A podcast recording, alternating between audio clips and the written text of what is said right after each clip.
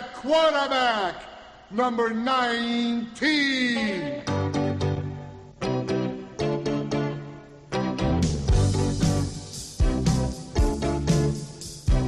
Bernie, Bernie, oh yeah, how you can throw. Yeah, yeah, yeah, yeah, yeah, yeah. Bernie, Bernie, oh baby, Super Bowl. All right, welcome to another hard-hitting episode of Six B's in a P, the most popular Browns-related podcast on a music entertainment website. I'm your host, Brian Costco, joined by co-host Chris Poland. Heyo. And Brian, I might have a baby any second weeby. Jesus Christ, I'm so depressed. We're here for episode 6 of season 4 of 6B's and a P on AquabareLegion.com. And as I mentioned, Brian Wiebe is soon to be a father. And if you're lucky, America, it could happen during this next hour. It'd be a 6B1P exclusive. 6B1P exclusive baby. And heard, at least, I saw it in something I was given before the show, that Brian has vowed to name the baby Travis Coons Weeby. Boy or girl. Yes. T. Coons, for short. In all seriousness, though, T. Coons not getting it done this week, at least with the game-winning field goal, because the Browns lost 26-23 to the undefeated Denver Broncos in overtime, though. A tough one, because it seemed like at a point they were going to win. Yeah. Did you guys both watch the game? I did. I watched the first three quarters and then had it on in the background as my Pathfinder group played. Dave and I were texting each other under the table while the game was going on. What's great is I've been adopting, or at least attempting to a little more so, to not let these games dominate my Sundays, to see if it makes me feel better as a Browns fan and a person. Okay. And it's sort of working. It's still tough because I get really into it, but like I watched the whole game last week, the win, and then we went for a hike like right after for a couple hours, and it was awesome. I mean, they still won, so I was like really super pumped and you know, enjoying myself afterwards. But then this week we kind of preempted any possible depression by driving to go to the Great Serpent Mound at halftime. So I listened to the game and like stayed in the parking lot in the car for like about an extra 2 minutes to hear them, you know, lose in overtime. And then was able, though, to just like immediately shut the car off, get out, and go to like an ancient Native American sacred ground.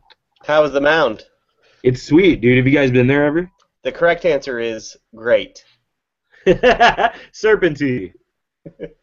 Have you been there? I believe I have as a child. Brian?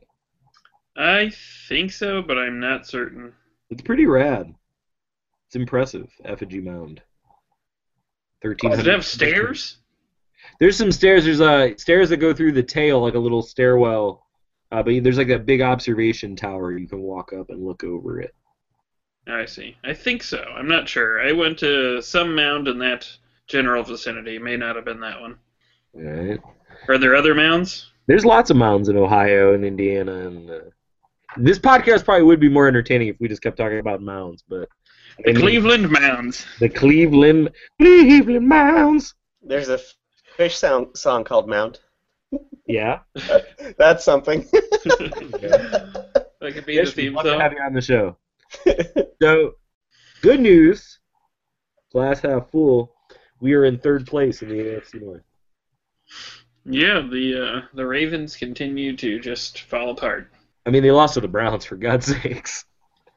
Yeah, that's probably the height of their downward spiral, or the depth of their downward spiral. In this game, first of all, I was really surprised by how shitty Peyton Manning is now. Oh, my God. Like, I've heard all this talk about how he's not any good anymore and his stats are so bad. But, like, he's bad. I've watched a fair amount of these Broncos games because they're my alternate team, you know. Mm-hmm. He's not good. I agree completely. But they also do a lot of slow-mo replays of his face grimacing as he throws the ball. every time, like, there's neck bones moving every time he throws the ball. And the passes are just, you know, they're wobbly. They're ducks. Yeah. But see, here's the deal. So Manning throwing 3 interceptions, which that always sucks. Like, when you get the quarterback to throw 3 interceptions and you still can't win, like, that sucks. Mm-hmm. Your team sucks. You know what I mean? And one of them, a pick six to Dansby, which was awesome. Dansby had 2 interceptions that game, but the pick six to Dansby right after that, Manning just straight led him down the field like immediately. And at the end of the game, I put this in the outline. He on that last drive was 4 for 4 for 39 yards, and right at the end of the game too, right after that Dansby interception, he threw that 75-yard touchdown to Emmanuel Sanders like it was nobody's business. Like, and that's the difference with Peyton Manning and say Josh McCown. Yeah. Josh McCown played way more like Josh McCown yesterday. I mean, I still believe he is both a future Hall of Famer and the savior of the Cleveland Browns franchise. But he tempered his performance, you know, by having another more McCown-like game, I guess. 20 for 39 for 213 yards with a pair each of touchdowns and interceptions. I mean, I wouldn't put it all on his shoulders, but he certainly didn't win it for us. No. But, I mean, still probably better, the best option we have right now to, like, win games, I would think. No? Yeah, probably. Probably. I mean, I'm hearing rumors that the Browns might not even be dealing with Johnny Football too much longer. Yeah, I don't know. I mean, he had another incident that's coming up on the dial. Teaser. McCown's got, you know, a decent blend of, you know, good arm and experience. Clearly not the experience of Peyton Manning, who can win football games with a bad arm. Yeah, big difference there. Yeah. Brian, I think you put in a note here. Or no, is this Chris, the Bears fan? No, this my friend Corey calls him Joshy Football.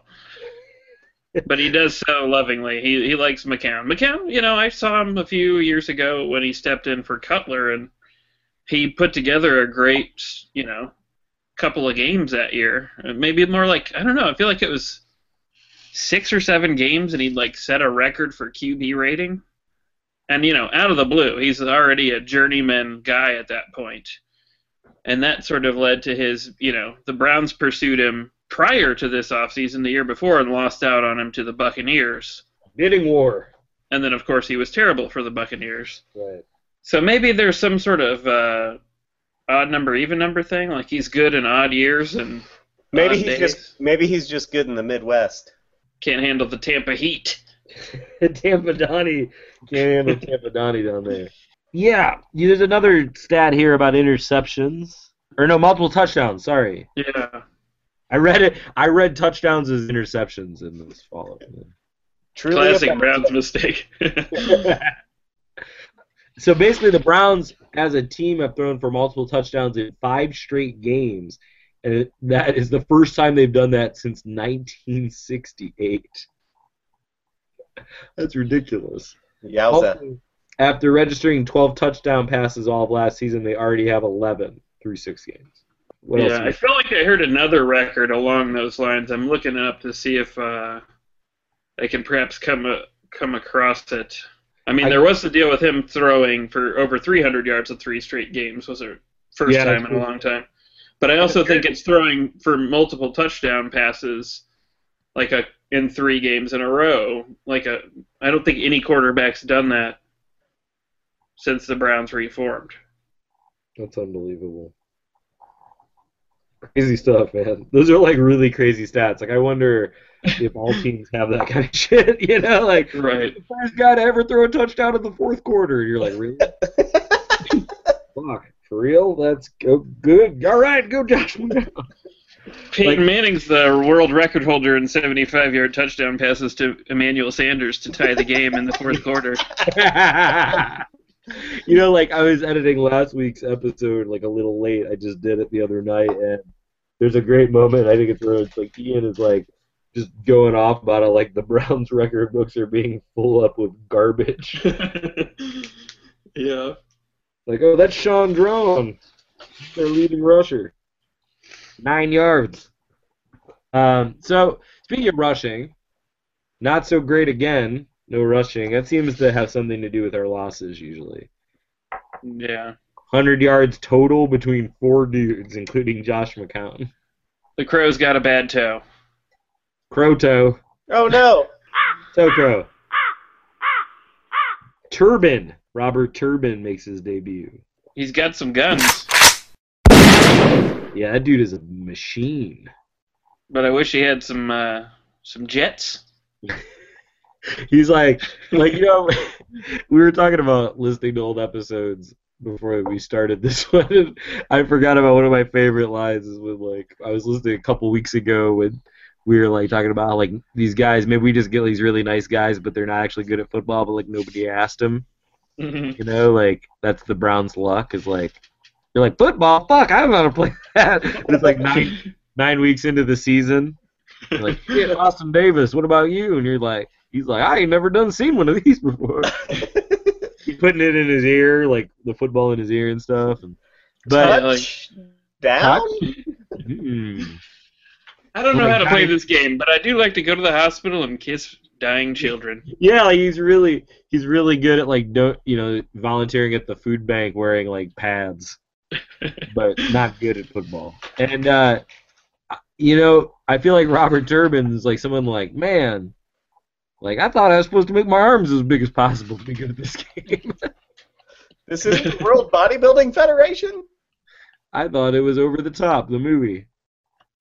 That's like there was some guy, I can't think of his name, who was like a defensive back for the Colts the past few seasons. Uh-huh.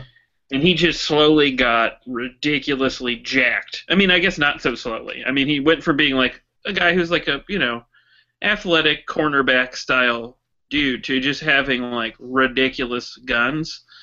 And he was using like steroids and stuff, got kicked out of the league. But it's like totally unnecessary for the position he plays. You know, like a cornerback does not need massive guns. But it just makes him, you know, it's like Martin O'Malley. Anybody watch that presidential debate? That guy's got some giant eyebrows. They're huge. Go check it out. Google Martin O'Malley's arms. LaRon Landry. If you guys Google him. He did get really ripped. He's ridiculous looking. Yeah, he's not playing anymore, I don't think. Wasn't there like a super, like, it broke, like, internet stuff that had nothing to do with football. He, like, tweeted or, like, Instagrammed a picture of him, like, with his shirt off. And he looked like his arms had swallowed cars. Pretty much. You're dragging my 400-pound arm around. Maybe we should put him with, like, a Browns jersey on. Why can't we find that guy? Yeah. So defense looked better, but not very good, which we kind of talked about. And obviously they were down a bunch of guys. Hayden hurt, Gibson hurt. Mingo had a big interception. You know, that's one thing, and maybe this is too football-y for our particular brand of podcast, but maybe Mingo should play middle linebacker because he's, like, never touched the quarterback, but he does seem pretty good at batting up balls and chasing down guys who have gotten way ahead of the cornerbacks and whatnot, you know? Well, that's a good point. That kind of leads me to the next thing that we wanted to talk about is, like, what's going on with some of this stuff? Because we've talked before about how the Browns are a team that, you know, they're not a great football team. They never are. So they need breaks to go their way. You know what I mean? They need things to sort of line up. And if they do, they're good enough, I think, at least this year, where they can turn some of those into wins more than before. But, I mean, is it Patton? Is it the coaching staff? Like, some of this stuff, you know, like, I know it was obviously pretty a hot-button issue, but the going for two, mm-hmm. instead of kicking the extra point, which they would have won. They would have not, you know, if the game played out the rest of it the same way, which I know is a lot of as if. We don't like to do that here, but they would have won by one. Right. You know. Yeah, I mean, it's tough. And then I read a couple different takes on it. Some people thought that they understood it. Other people didn't. So I think the argument for doing it that Patton made was that it was a game of field goals at that point in time. Right, as if a touchdown could not be scored just because it hadn't. We're going to talk about luck, and we've talked some already, and there's good luck, bad luck, all that stuff. But, like, there was, what's his name, the star receiver for the Broncos, dropped a couple passes. Oh, yeah, Thomas. You know, there's just a few things that... that doesn't happen that often. Right, yeah. Maybe we're breaking the curse. Working on that. We've still got our curse investigators taking a look into that. Chris, any updates? Not yet. Maybe this is really the story of one man, Bernie Kosar, saving another man, John Q. Football's soul. Wow. That's making her a way better subplot to the season than what it really will be, I bet. Kind of pissy Patton, though, with the sideline reporter. It does feel like he realizes he's going to get fired. You know that scene in like a cheesy Disney movie where the cartoon villain celebrates and thinks he's won just before it all collapses in his face and the good guy wins? Right. Could be. Maybe like... that's Patton. Which one? The cartoonish villain celebrating too early. Yeah. In non-game related, back in the day excitement, there was some celebration before the game here from some Browns running backs of days past. Kevin Mack and 6B1P frequent guest Ernest Biner. They're celebrating their 30th anniversary of the double 1,000-yard season. Nice. Wouldn't that be nice? People were like, yeah, Crow, Ellen West. Willie Green and Lee Suggs, watch out. God. We don't have Ian this week. He is at the gym, I'm pretty sure. Like to point out, Ian, though, Brian Wiebe could be having a child. Like, Michelle is there, could have a baby. He's here. You know, I think he's checking on her right now. Yeah, I am, in fact. See, Ian? Called multitasking. You gonna say hi? Michelle has declined to say hi. Okay, we'll say hi to her. Everyone does. We love you, Michelle. We do love you, Michelle. Love you, Michelle. And baby Travis Coons. Baby Travis Coons. Exactly what we're gonna need is a baby. Mail order. She just told you off as she left the room. So we don't have Ian to cue up our theme music, but it's time to make fun of the Broncos. Making fun of the Denver Broncos. Fuck the Broncos. Fuck those guys. What's the matter with them? Well, I mean, they have a rich history of horse-faced quarterbacks. They do. Fuck John Elway, too, stomping all over down the sidelines like some sort of fucking horse. He got the horse teeth. I think Peyton got the horse face. Mm-hmm. And Tim Tebow got the horse's ass. Pretty much, though. I feel like he's got a horse butt. He's got horse butts. As Browns fans, the Broncos, of course, defeating the Browns in several AFC championship games, right, in the late 80s. Fuck those guys. Yeah. And I brought up, and I didn't know quite how to articulate this, that I feel like they're a version of, like, hating the front-running team, except they're not as good as those teams. Mm. Like, you know, they're not as good or as storied as the Yankees or the Dallas Cowboys or the Patriots or, you know, the Lakers. Mm. But because, like, especially the last couple of years with, like, I mean, even before with Elway and shit, you know, but the last couple of years, like, you know, bringing in Manning, and then they just spent a shit ton of money in free agency, you know, buying, you know, I mean, they got a bunch of those guys hurt last week, but DeMarcus Ware and, you know, Demaryius Thomas and Emmanuel Sanders and TJ Ward, former Brown TJ Ward. They are certainly going through, like, a kind of like Yankees sort of, or the Lakers, you know, it's like our franchise has enough cachet to get a bunch of, you know, talented veterans, proven players to all come to the same place. And, you know, fuck that. Yeah, I hate that shit. How can you go for those sorts of teams? You know, it's just wouldn't you rather play for the Browns? Talented veterans. What do you think about the uniforms? The Broncos uniforms? Yeah. I've never liked their uniforms. I don't know. I just don't like the Broncos at all. I always think this segment I think is one of my new favorite ones, and I think Brian Wiebe fucking nails it. Like each time he does it, like there was one where you just like you're like, look, when I think of unattractive people, I think of unattractive people. Totally laid into so much time, and I like that. But like, look, I don't like the Denver Broncos. I really don't. my freshman year of college, I believe, was the year that the Broncos won the Super Bowl. Okay. Was that right? 98, maybe?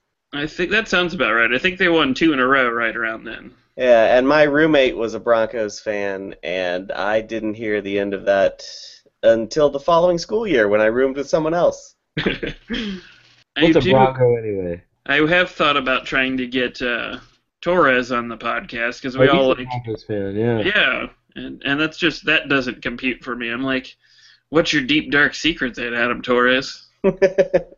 So, Chris, you were on a bye last week, but we sort of, Brian, you were on last week. We sort of all admitted that we stopped. We didn't really care about our other teams. Mm. Yeah, I don't either. Okay, good. I thought I'd make sure we're on the same page here. It seemed like you didn't like him, so I feel like it was a nice segue to ask.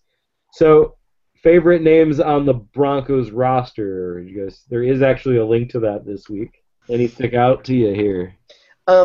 Just for the sake of rhyming, we have to go with Aqib Talib. Aqib Talib is a pretty good name. That's a great name. Great name. It is a fantastic name. Brock Osweiler is like a pretty good... He seems like that'd be the name of like a fake president in a movie about the future. He's also 6'8". Damn. He's the tallest quarterback in the league, I think. Damn. That's like a power forward. Yeah.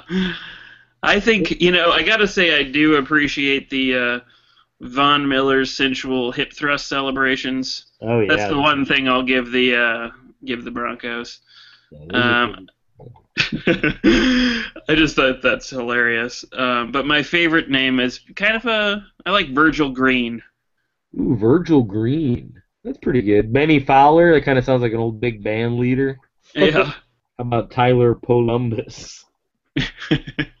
Polumbus. All right, well, fuck you guys. You got dumb names. Yep. So news and notes are, kind of quick stuff we wanted to talk about before we head to break. After break, we'll do some Tweet of the Week. We'll talk about Joe Jurevicius and his exciting new career. And I'll have another installment of the not-so-famous but interesting Browns of Browns history. So stick around. News and notes for this week, though. Brian, you sent an email earlier in the week that I thought was really awesome that highlighted both Gary Barnidge, who this one we'll just mention really quick, has a website that he reviews movies on? Yes. Okay. It's called Game Plan Movies or something like that. Movie Game Plan. He's got a page dedicated to Gary's favorites, which include movies, which is no particular number, just a bunch that he likes, his 10 worst movies, okay, his favorite 10 actors, actresses, and up-and-comers. Oh, there you go. Some of whom I think maybe were a few years ago. Up and covers. Up and covers. They're just lists of very famous people. Yeah, this page is amazing.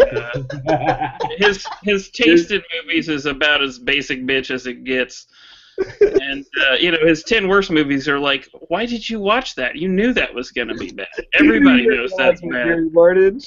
I like that one of his qualifications for a favorite movie, in particular Tombstone, yes, is that it keeps you entertained throughout the whole movie. Yeah, Brian, what are some of Gary's favorites? Let's see here. He's got Jaws, a movie that still continues to scare people and keep them out of ocean. The Passion of the Christ, loved Mel Gibson interpretation of Jesus' last 24 hours. Very graphic, but hits the point. That's awesome. Oh, this was one of my favorites. Armageddon, trying to save the Earth with a huge cast of well-known actors.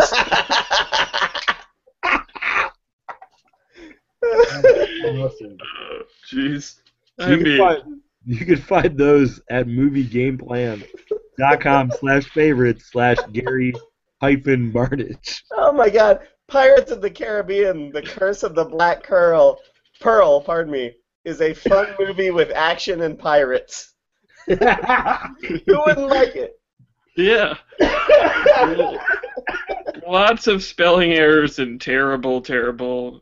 Scary Movie is one of his favorites. Oh. Arguably the best spoof movie of all time. Love the Wayne Brothers comedy. Not Wayne's Brothers, Wayne Brothers. Jesus. That's unbelievable. And in that same email, I don't know, I mean, the Gary Barnidge thing is really tough to top. We should have finished with that, but...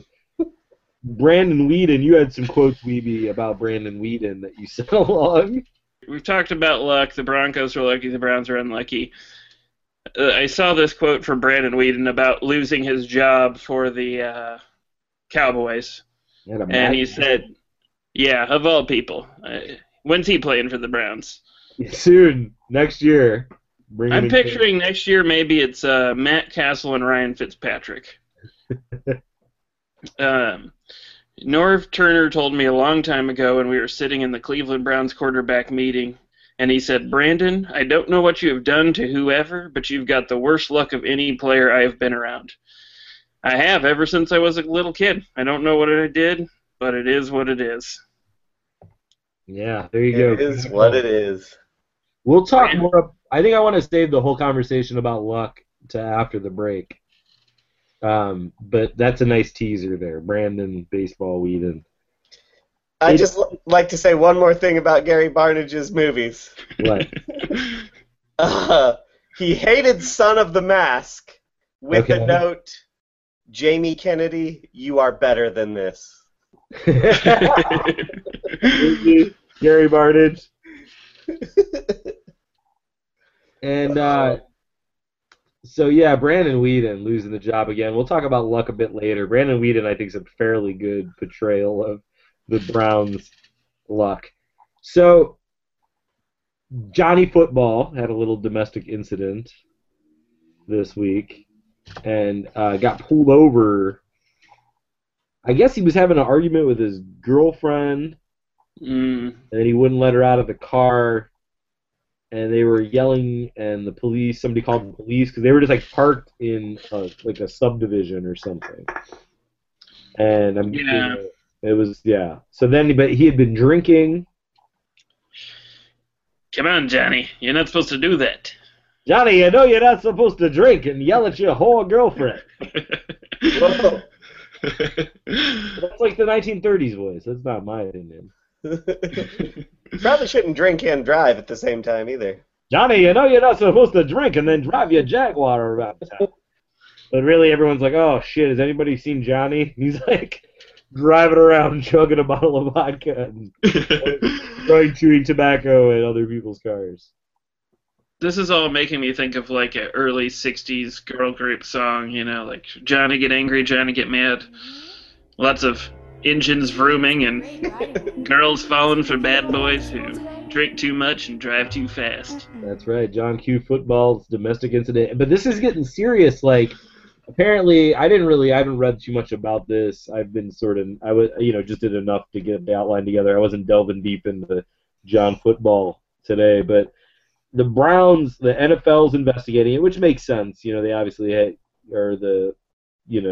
have some say in some of this stuff, and the Browns sort of being hands-off about it. But then I was seeing stuff like tweets about how, you know, maybe the Browns might cut him, and there's, you know, whatever. Come on, Johnny. Back to rehab. Yeah, maybe we need to send him back to rehab, right? Couldn't hurt. You're right. It could only make things a little bit better, maybe. So one last news and/or note here. The Browns have the same record as the Seahawks. Yeah. I was kind of surprised by that. And, you know, I've seen some of those games, too. Got to take advantage. I bought the NFL Sunday ticket. I'm watching games like it. My life depends on it. There you go. But two highest-paid defenses in football. They both haven't been closing out games. They're winning in the fourth quarter. But the Seahawks have been to the Super Bowl, what, 2 times in a row now? And the Browns haven't sniffed it in decades. But anyhow, I found this Earl Thomas quote, and I wrote here that I thought it sounded like something that could come from a Cleveland Brown, and I'd like to picture Danny Shelton saying it with a tear in his eye. The quote is, "I want to say a lot of things, but I can't. This game is beautiful, but it's so ugly. On that note, we're going to take you to break. We'll be back. We're going to talk about Joe Jurevicius, cleaning it up, laundry style. We'll talk about Joe Turkey Jones. We got some tweets of the week from Bernie and everybody else, and we'll try to make sense of Browns versus Rams. We'll be back. Woo! He threw the ball up because he got pressured, so I came back to try and get it. I jumped up, and I saw the guy trying to knock it down, so I was trying to grab it too. And I saw it hit his foot, but it landed right on my leg, so I was trying to curl it and tap it and trap it in my leg and try and get my hands on it. So I knew it didn't hit the ground, so I was trying to pull it in like that. And it's a lot of luck and awareness, not really skill involved with that one. They brought all out pressure on that play. Thought that the guy that was covering, he was kind of over there left alone on both of them. He looked like he was stepping up to go take Duke. So I just retreated him, tried to pop it up and give Gary a chance. I thought he would be by himself.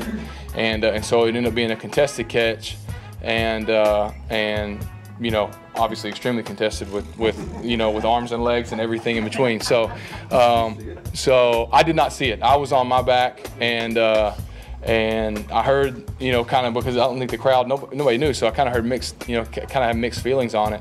And when I got up, Gary said, I caught it.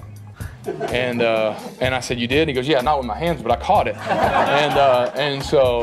So yeah, those are fun plays. And in the scope of this game, like I said, they're needed in the moment. After this game, years from now, those are special, to remember and reflect on. All right, we're back. 6B, 1P. Nation. Blah! That's Chris Poland and Brian Wiebe. I am Brian Costco.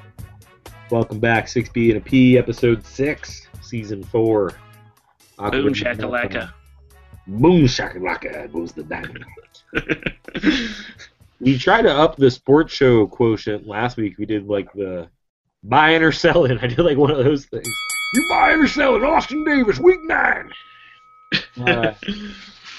All guests on 6B's in a P via the Pierogi Mountain Fresh Take Fresh line. Good. Joe Jurevicius. That didn't make our rating spike. I don't know what. But the headline, and I actually, let me see if I can bring it up here. Joe Jurevicius showed up in the news recently. And it was because he's found a second career. And it's as a laundryman. Joe Jurevicius, he's a laundryman. The headline was great. I wish I had it on my phone. I'm looking and trying to find it desperately, but I can't. It was like, I'm going to have to try to look for it while we keep talking about it. But, yeah, Brian, why don't you I found it rather depressing, honestly. Because, my comment was that, he kept talking about how he, knew he wanted to do something different when he got out of football. He wanted to do something different. And laundry was what he came up with. Pretty amazing. Oh, yeah, it's kind of unbelievable. But I do like, Joe Jurevicius. I'm always, he's sort of a Brian Hartline. Yeah, he's McCaffrey. He's a white receiver. Yeah, veteran white slot receiver guy.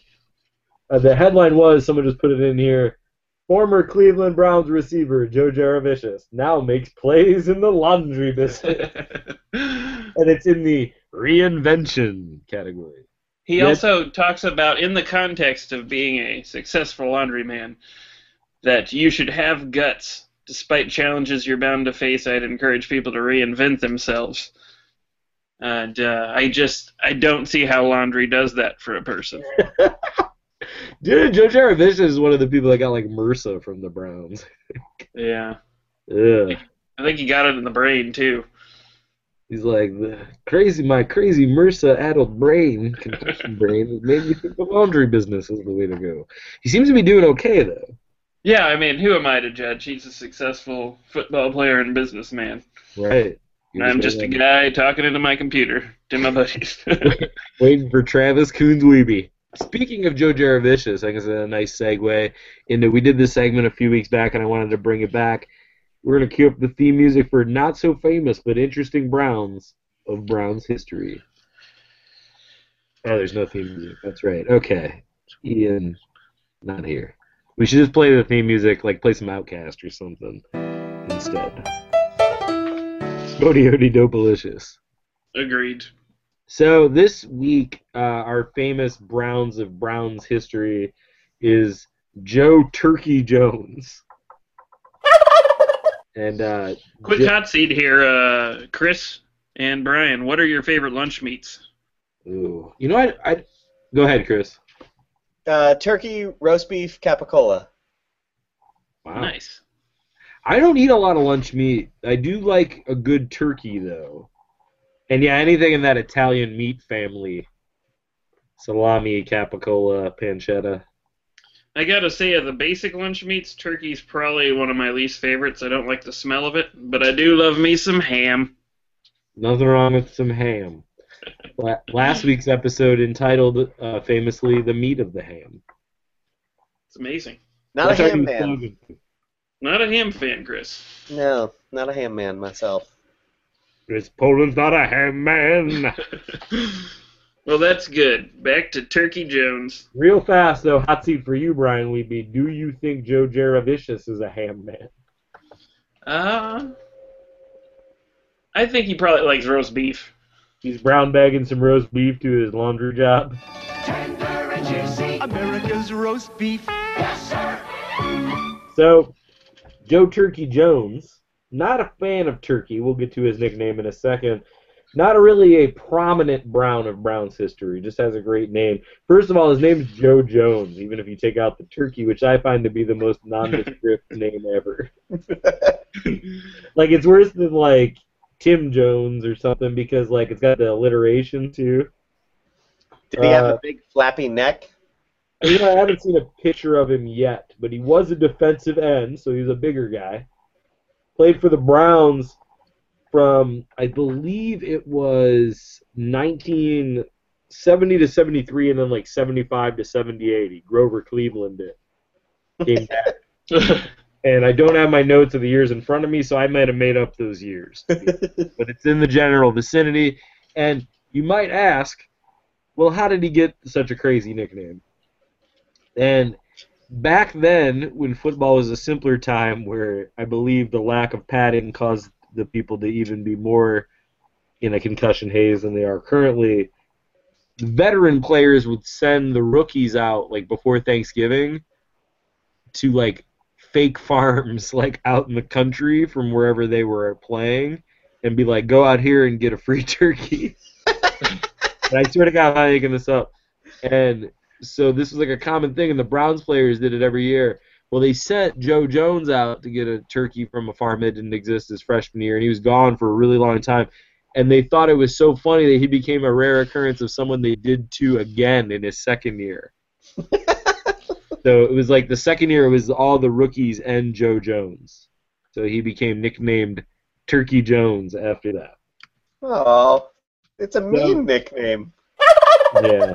Well, the other thing, and I was trying to find the right quote exactly how they described him, but another person did say that they thought he was Turkey Jones. I think it was from a Cleveland.com article because he had one of the Browns like front office people the night of the draft said he had a physical turkey-like appearance, which I thought was an even better reason to get nicknamed that. But this other story, his Wikipedia doesn't mention that.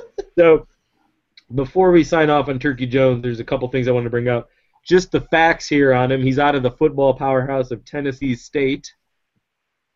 Round 2, pick 36, the 1970 draft, I believe. He's still alive, 67 years old. Love to have you on the show, Turkey Jones. And if for some reason you hear this podcast, that'd be awesome. Give us a shout. Big thing, though, not much of a player. He wasn't very good at the football for the most part. And what he's actually most known for, this is incredibly awesome. You guys know Terry Bradshaw, the famous Steelers quarterback? Uh-huh. Yes. So, Turkey Jones is actually most known for during a game against the Steelers, you know, who are our hated rivals. Yes. There was a whistle that blew a play dead. like, while it was happening. And Turkey Jones either didn't hear it, which is what he says, or ignored it, which would make it even more awesome, and just ran full speed forward, picked up Terry Bradshaw, and just threw the motherfucker on the ground, giving him a concussion and leading the Browns to victory 18-16. We need another Turkey Jones. Yeah, he had to pay a $3,000 fine, but his Wikipedia notes that it cemented his legend as a Cleveland Browns player. So. Oh, yeah, dude. That is awesome. Yeah, it's great. He also spent a little bit of time with the Eagles and the Redskins in between. But, yeah, Turkey Jones, you're our Browns, famous Brown, interesting Brown of Browns history. That's a good one. Yeah. So he joins Max Speedy in the Hall of Fame for that. And I think this segment's testing pretty good. Yeah, I feel like it's doing pretty good. Does Dave? We have any feedback from Dave on this one? Not yet. I'll find out. I do want to say two things before we get into the tweet of the week and the luck segment. We're going to talk about luck. We can do that before the tweet. I felt like last week's Gangsta Corner with Luke Edwards probably tested pretty well, and. It also alerted me to the fact that we have a couple other listeners who are upset that we think Dave's our only listener. Oh. Both Luke Edwards, who was on last week, and Dan Majeski, both upset. They are listeners. In fact, Dan was talking to me immediately after we posted the link today and reviewing some of those great quotes that we were talking about that you sometimes miss. There's some good stuff. Straight out of Dundee. So, go ahead. Our apologies to both guys. Yeah. There's probably other ones, I imagine, maybe. Let us know. Tweet at us. Snapchat us. Don't get a big head thinking we have, millions of listeners. Yeah, millions. Four. So, before we get into the tweet of the week, Brian, you brought this up earlier. We want to talk about it a little bit more, about the idea of luck as related to the Cleveland Browns. I don't know. They don't have good luck, right? Yes. It seems like a team like the Broncos has much better luck. That even when their quarterback's half a robot, he still pulls it out. It'd be interesting to. I don't know the odds on things, but I bet if you broke it down, though, teams that have a history of success, luck favors them. And in the same way that the house is favored in a game of. Poker or something, Yeah, and if the NFL was a casino, the house would be Tom Brady or Peyton Manning, while the Browns would be the guy who's taken out several loans. Exactly.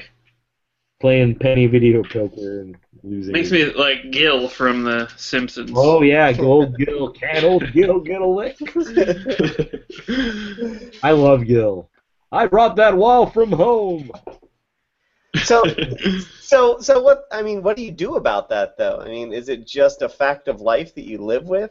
It is what it is, as Brandon Weeden says, or is there something you can do to turn that luck around? I don't know. I mean, there's the supernatural route, or there's the I don't know. Somehow got to change the way the world perceives the Browns.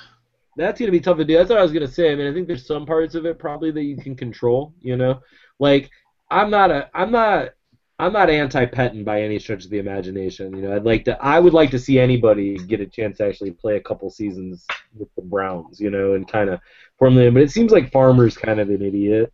And, a lot of our coordinators, because we are the Browns, I mean, even to make this directly related to what you said, Brian, which I think is good, how do you change the perception, the Browns, our coordinators are never as good as other teams' coordinators. Cause, you don't want to go to the Browns, and, the head coach is always turning over. And now we have, we're not a good team with a bad recent history that has, a jackass owner. Even the Cowboys have a jackass owner, but, he's kind of – he's got his own radio show, and he's, giant table in his house. You see that table in his house? Cameras and shit. He owns it and flaunts it. Yeah, we're just a crappy version of that. Nothing ever goes their way. But there's certain parts of it. Like, obviously, don't you think having smarter people involved would make them do better in the draft? It doesn't seem like constant influx and turnover has been working either, though. And it seems like they certainly haven't been able to draw any, you know, marquee names as far as that goes. You know, like, they tried to get Chip Kelly the one year, and, you know, granted, he's not having the best season, but, you know, if you're going to choose between the Eagles, who have a better recent history, or the Browns, you know, and it's the same amount of money either way, what are you going to pick? I mean, if someone came in and offered us each $1 to do an Eagles podcast right now. Consider it. I honestly think they should just really, at least for a couple more seasons, let Patton and Farmer try to figure it out, because, I don't know, I just can't imagine who would take over at this point. Yeah, each time you got to hire someone, it gets tougher, I have to think. Selling them on this polished turd. Well, I mean, maybe you find somebody who loves Ohio. You know, you find the Brian Hoyer of coaches, and then you shit on him and cut him. So, that's maybe a news and notice. He seemed to have a decent week. Yeah, he won. They won, right? Yeah, they won, and he had good stats. So, you know, who knows? Good for him. Another quick news and note I forgot about, Michael Vick got hurt. So now Landry Jones, Friday Night Lights nickname Landry Jones, is... Yeah, and in a terrible Browns twist, he seems to be better than Michael Vick, or Mike Vick. Michelle brought that up, that she thinks people are calling him Mike Vick more to try to show that he's changed. Oh, a little name change. You realize somebody brought up to me the other day, I was talking to, I think it was actually to a Steelers fan who brought up that he didn't actually go to jail for fighting those dogs. He went to jail for betting on fighting the dogs, even though he also fought the dogs. Let's do up that theme music for the tweet of the week. One of you guys have to do it. Weeby, do you want it? I could try. I'm no good at it. Right, it's the tweet of the week. That was pretty good. That was great. Our regular tweet of the week. I got a few serious ones, and then we'll have our Bernie tweet of the week. But the regular tweet of the week, a couple that I think, you know, I've been trying to pick ones that I think kind of describe the Browns situation as a whole, you know.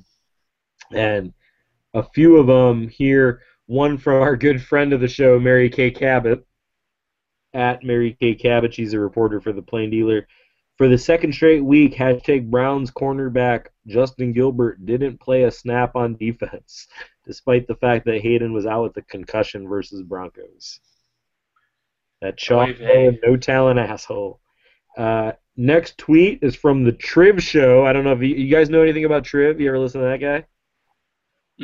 Nope. He's a Cleveland sports, like, kind of, you know, personality, sports personality type. See that guy with the big afro? I don't know. Maybe. Triv Show? T-R-I-V? Yeah, Triv is his name. Trivisonno or something. It's short for something. But Mike Trivisonno? He looks awesome! Yeah, Mike Trivisonno is pretty great. And he likes to tweet in all caps from his Twitter handle, @theTrivShow, that's T-R-I-V. He says, Browns might get rid of Johnny Football this week. 2 words, Austin Davis QB, which is 3 words. What I heard. All caps. We might have to do a Triv tweet of the week. That's great, just because we do have a... Is that his picture in the outline? That's Triv. Wow. Oh, wow. That guy, he looks like if Roy Orbison had stayed alive, he would have turned into Trivisonno. So, great tweet there from the Triv. And one more from dogpoundnation.com, which is a fan site, @dogpoundnation. And the # Browns lose 26-23 in overtime. This is due to them being a poorly managed, poorly coached team that drafted horribly.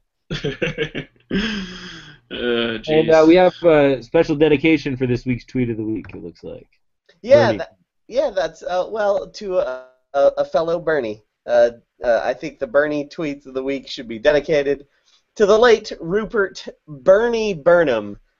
He was an electrician that my dad worked for, and then my dad bought his company when he retired. Burnham Electric. He passed away on Saturday He would have been 90 years old this very day.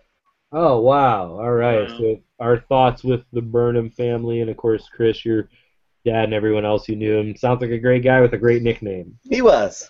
Yeah, Bernie Burnham, you know, keep the spirit alive. And I think that's a great idea. The Bernie Tweet of the Week shall now be the official memorial Bernie Burnham Tweet of the Week. I like it. Yep. You guys want to read Bernie's tweets there, anybody? Sure, I'll do the first one. Bernie Kosar, at Bernie Kosar QB.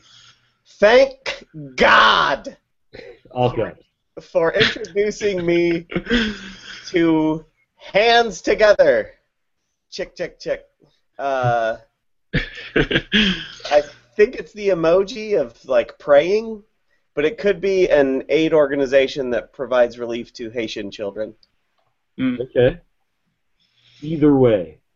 Again, God in all caps, as well as for and me. Yeah, that's weird. Gotta love Bernie. It's like an E. It's like E. Cummings. Kinda. Yeah. So, second Bernie tweet. Brian Wiebe, you want to take that one in? All right. 19 show about ready to air. I want to be positive and all to live happily, but in pro football. Close isn't good, and you must win. Everything matters. Yeah, and all that, of course, running together and variously capitalized. It's not even hashtag everything matters. It's just everything matters. And what's weird, well, I think we should start keeping track. Maybe at the end of the year we'll do like our favorite created Bernie Kosar like proper noun phrase. What was the Pope one? Oh, Big Event Pope. Big Event Pope.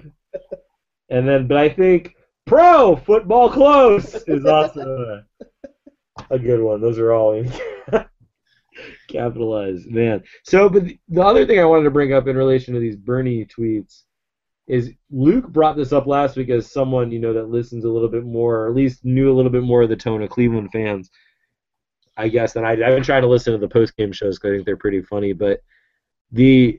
Apparently, there's people that seriously and considerably like think the Browns will not be any good until they put Bernie Kosar in charge of everything. Hmm. I am not one of those people. I feel like I'm not either, man. Like, the dude doesn't even know how to write. I love Bernie. Love you, Bernie. But you should I'm not from Cleveland, but does the Serpentini Tailgate 19 pregame show mean anything to you? Yeah, Bob Serpentini is like a car dealer. Man, bring it all around, because car dealer sounds like card dealer, and that's luck, and Serpentini sounds like Serpent Mound, and you went there. Maybe we're breaking the truth. Now, hey, guys, the 19 matters. Show...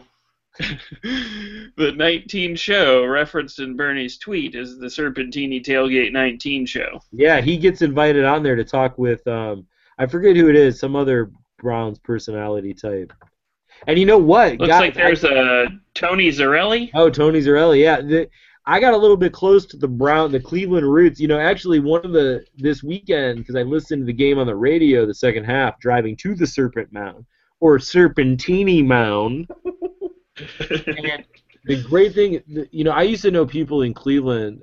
My ex-girlfriend from college, even her stepdad, watched the Browns with his brothers like every week, and they would literally turn the TV down and turn up the Cleveland Browns like radio network to get Doug Deacon and Jim Donovan, like, and they would watch it with those guys announcing it instead of like Rich Gannon or you know. I used to do that in the dorm with my buddy Jake when we watched. Yeah. It's, you know, listening to those guys on the way out there, it was kind of funny. I mean, it's just, you know, they have this balance of, like, stunning, depressing realism, but also, like, hopefulness that's really fun, I think. You know? Yeah.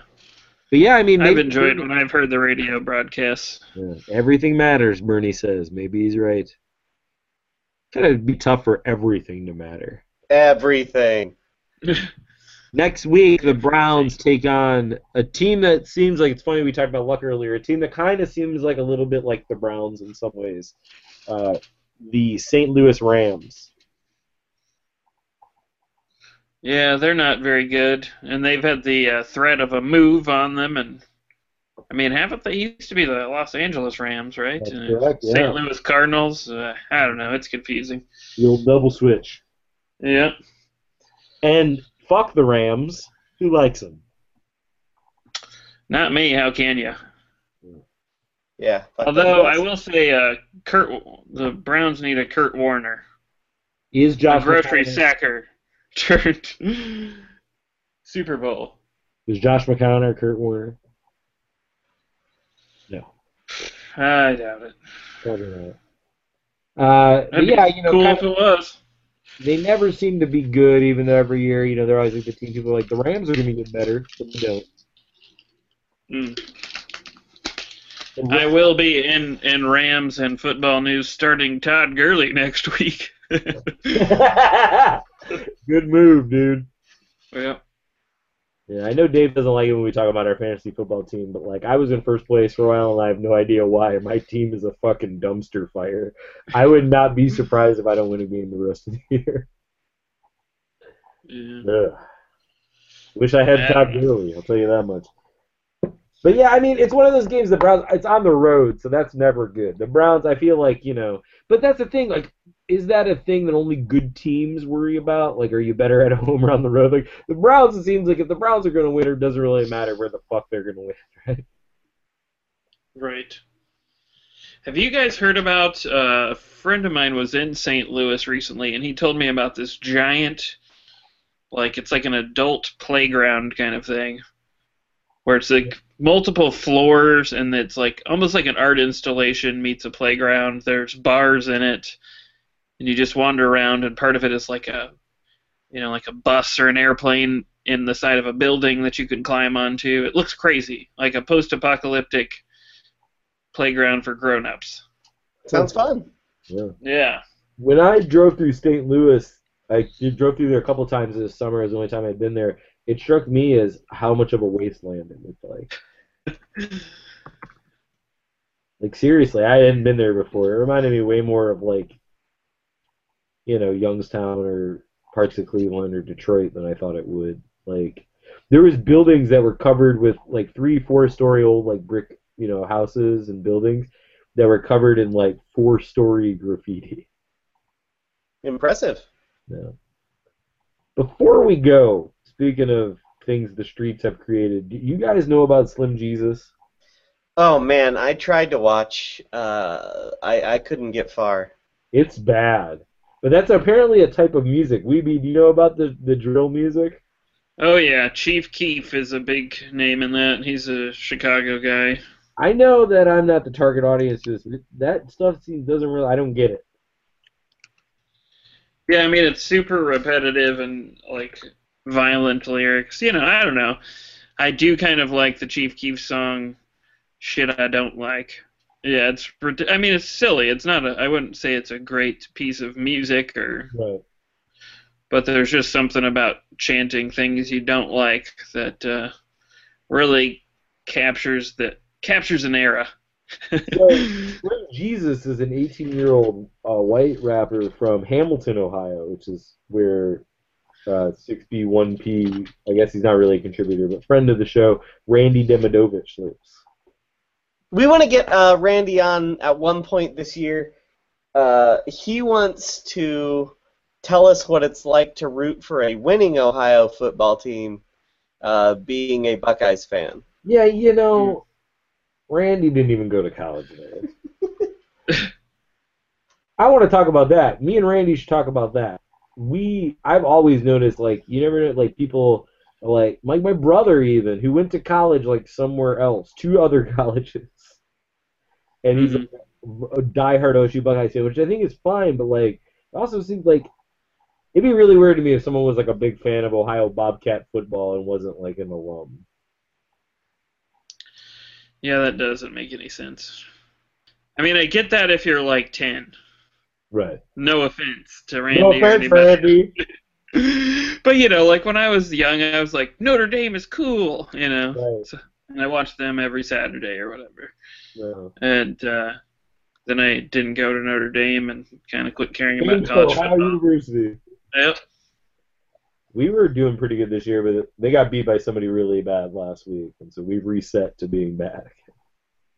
I'm sure, you know, and the Bengals are 6-0 right now, and Bengals fans have been talking to me too, and I mean also not to sound like a dick, but I told a Bengals fan today, it's like, look, man, the Bengals and the Browns have won about the same amount of playoff games the last. Yeah, I feel like those never work, but fuck the Bengals. I tried to be polite to some of their fans. It ain't happening again. Ian was talking about how we should go down to the Juggalo tornado that is Paul Brown Stadium and go to the Browns-Bengals game down there. That is a Juggalo tornado. Today. Hey, the gathering's right smack dab in the middle of Ohio. Yeah, drug bridge. Well, I think that brings us pretty much to the drug bridge would be a good place to stop, I think. Yeah.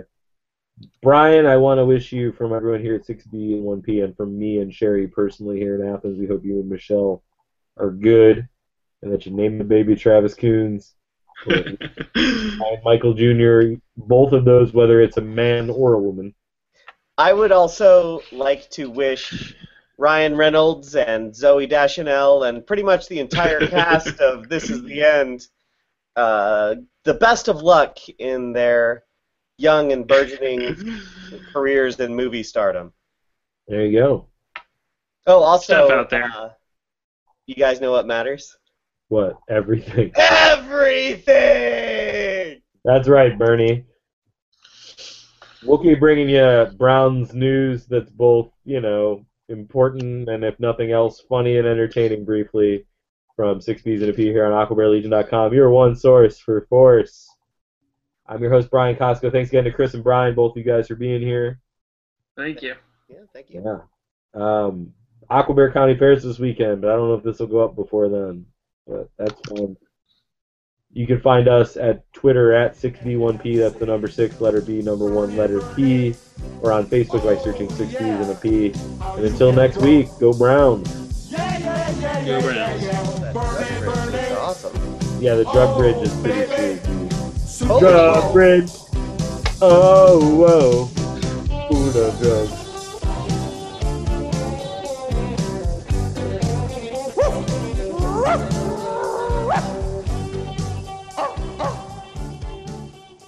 He looked like he was stepping up to go take Duke.